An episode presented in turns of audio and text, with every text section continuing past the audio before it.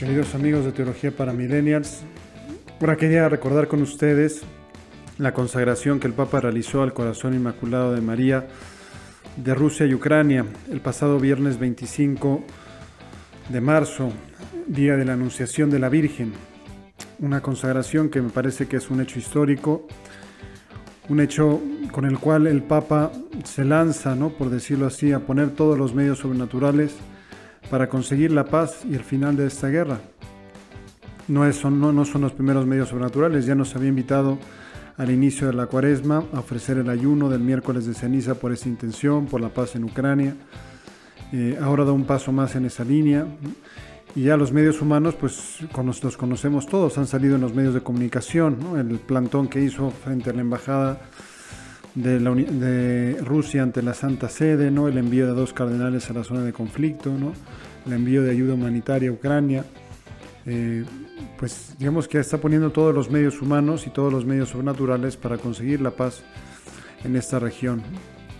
Es muy bonito el texto de la consagración, donde no solo pide por la paz en Ucrania, sino que se pide también por la paz en todas las zonas de la tierra que son afligidas por el flagelo de la guerra no solo consagra esos dos países, ¿no? sino de paso consagra nuevamente el mundo. ¿no?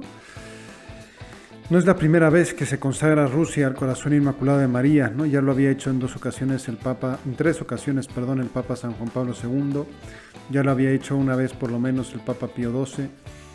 Eh, ¿Y por qué se hacen estas consagraciones? Porque lo pidió la Virgen de Fátima.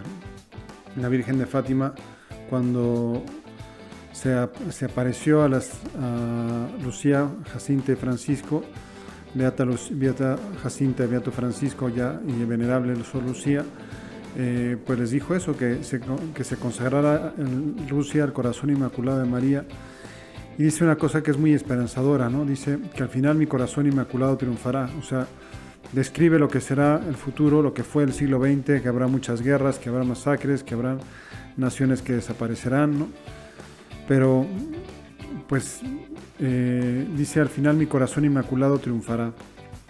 San Juan Pablo II, que realizó estas, estas consagraciones, pues uno puede ver a la vista de los años que no le fue tan mal, ¿no? Es decir, él vio caer durante su pontificado el muro comunista, ¿no? el, telón de acero como se le conocía en aquella época, ¿no? todo el bloque comunista lo vio desmembrarse, ¿no? vio desmembrarse la URSS, la Unión de Repúblicas Soviéticas Socialistas, ¿no? y de ahí nació Ucrania y nació la Rusia actual, ¿no? Eh, prácticamente sin derramamiento de sangre, ¿no? fue muy poco el derramamiento de sangre, solo un poco en Rumanía, en los demás países del bloque soviético fue pacífico, ¿no? el, el paso a la democracia libre. ¿no? Y todo eso podemos pensar gracias a una intervención providente de Dios que fue guiando las cosas para que la historia se diera de esa manera. Entonces, las consagraciones del mundo al corazón inmaculado de María nos recuerdan varias cosas. Primero, la fe en el poder de la intercesión de la Virgen. El poder intercesor de María es muy grande. San José María la llamaba la omnipotencia suplicante porque puede mucho a los ojos de Dios. Es decir, obviamente el que hace las cosas, el que hace los milagros, el que hace, el que cambia los corazones es Dios, es el Espíritu Santo, el que toca los corazones de las personas el que con sabiduría va dirigiendo los sucesos para que se vaya cumpliendo la providencia de Dios, ¿no? El que sin violentar nuestras libertades, porque no es que seamos títeres en sus manos, ¿verdad? No somos marionetas, pero va como acomodando las cosas, ¿no? Para que la realidad pues responda al querer de Dios, Entonces es eh, la fe en esa eficacia de la oración, es una fe en la eficacia del poder intercesor de Santa María, la fe en la eficacia de la oración, en que la oración no es, una, no es una manifestación de impotencia, sino es una manifestación de confianza en la omnipotencia de Dios, que Dios lo puede todo. Y es también una confesión de fe en que Jesucristo, como dice el Apocalipsis, y dice también este, una de las profecías, ya no me acuerdo cuál del Antiguo Testamento, que será conocido como príncipe de la paz. Príncipe de la paz. Jesucristo es el príncipe de la paz y como enseña la teología, pues es el Señor de la historia, ¿no? Entonces va a guiar la historia, va guiando la historia con mano firme, con mano decidida, con mano hacia su plenitud, ¿no? Toda la historia está orientada hacia la salvación, hacia la salvación del hombre, ya sea, ya sea que el momento en el cual Jesucristo sea todo en todas las cosas.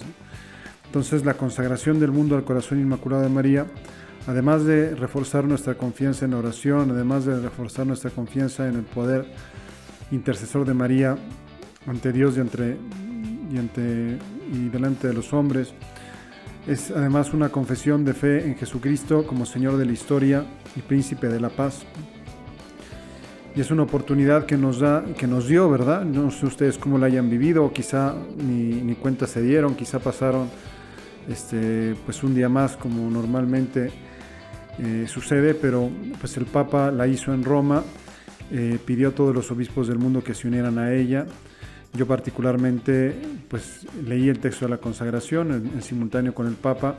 En mi universidad teníamos el Santísimo expuesto y mientras estaba el Santísimo expuesto, pues unido al Papa pude ofrecer esa consagración y más tarde en mi casa, durante una bendición solemne con el Santísimo por ser día de la Encarnación, pues también renovamos el texto de la consagración al corazón inmaculado de María de Rusia y Ucrania, pedido por el Papa. Sí, por lo menos dos veces lo hice yo, eh, una directamente en simultáneo con el Papa, otra un momento posterior, ¿verdad? en otra bendición con el Santísimo. Y sé que muchos obispos del mundo, el Papa los invitó a todos a que se unieran a su consagración. Entonces ahí ya vemos cómo Dios de las cosas malas puede sacar algo bueno. Eh, se está cumpliendo pues un deseo de San José María, ¿no? de que omnes cum Petro ad Jesum per Mariam. Quiere decir todos con Pedro vamos a Jesús con María, todos con Pedro, con el Papa, vamos a Jesús por María. Eh, es decir, fue una ocasión de que toda la iglesia se uniera en oración en torno al Papa para pedir el don precioso de la paz. Y realmente pienso que el poder de toda la iglesia unida en oración es muy grande, ¿no? Y por eso confío en que pronto se encontrará una solución pacífica para este conflicto. No soy profeta ni hijo de profetas, pero tengo confianza en el poder de la oración. Tengo confianza en el poder de la intercesión del corazón inmaculado de María. Tengo confianza en la autoridad del Papa, de hasta lo que ates en la tierra quedará atado en los cielos, lo que desates en la tierra quedará desatado en los cielos. Tengo confianza en el poder de la oración de, toda la iglesia unida, ¿verdad? De todos los cristianos, muchísimos, muchísimas personas de buena voluntad. En la universidad mucha gente se unió a esa consagración del Papa eh, y en todos lados, pienso en las iglesias, en parroquias, en los obispados, pues hubo innumerable gente que se unió a ese clamor del Papa por la paz. Entonces ya estamos sacando una, pues una obra, un fruto positivo, ¿no? Al mismo tiempo, el día elegido por el Papa para realizar la consagración pues es inmejorable porque es el día de la encarnación. La encarnación es el momento en el cual Cristo toma carne de las entrañas purísimas de nuestra Madre, ¿no? Es el momento de la anunciación, lo recordamos cada vez que rezamos el Ave María y decimos Dios te salve María, llena eres de gracia, que recuerda el anuncio del ángel a la Virgen, alégrate María, llena eres de gracia, el Señor es contigo. Eh, lo recordamos cada vez que rezamos el Ángelus a mediodía, ¿no? El Verbo se hizo carne y habitó entre nosotros. Pues es ese, ese dogma, el dogma de la encarnación, está en la raíz de todos los privilegios marianos, como bien explica San Luis María Griñón de Montfort en su tratado de la verdadera devoción a la Virgen María, como su inmaculada concepción, su gloriosa asunción, la plenitud de su santidad, su total virginidad, eh, pues todos los dones y las prerrogativas de la Virgen que confesamos los católicos pues se desprenden del hecho de que Dios se haya tomado carne en sus entrañas purísimas. Es decir, son consecuencia o desarrollo del dogma de la encarnación. Y es, dicho Mari pronto, pues el momento en el cual la Virgen descubre su vocación y su misión dentro de la iglesia y dentro del mundo. Pues una misión en la cual ella pues no está como ausente o indiferente a la historia, como vimos con las apariciones de Fátima, sino que ella está interviniendo, está actuando, está preocupada por el devenir de la historia humana. Y por eso eh, realizamos la consagración en ese día y por eso confiamos en la poderosa intercesión de la Virgen María.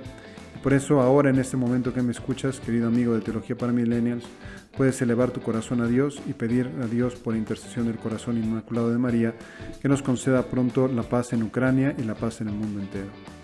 Que Dios te bendiga.